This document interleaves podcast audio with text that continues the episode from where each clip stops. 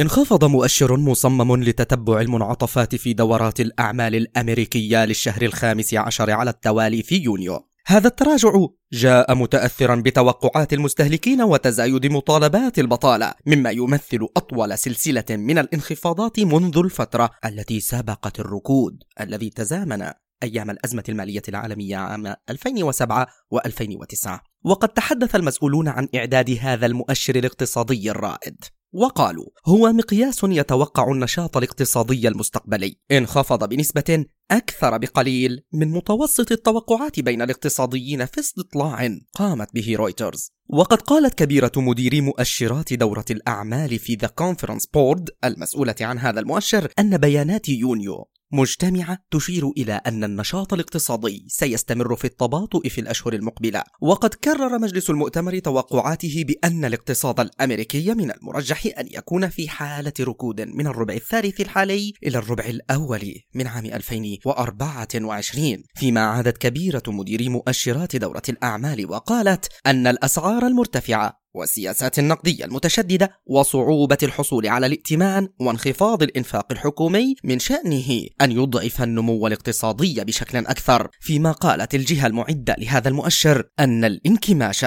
بدأ مفهومه يتسارع بشكل كبير. مجد النوري لشبكة أجيال الإذاعية.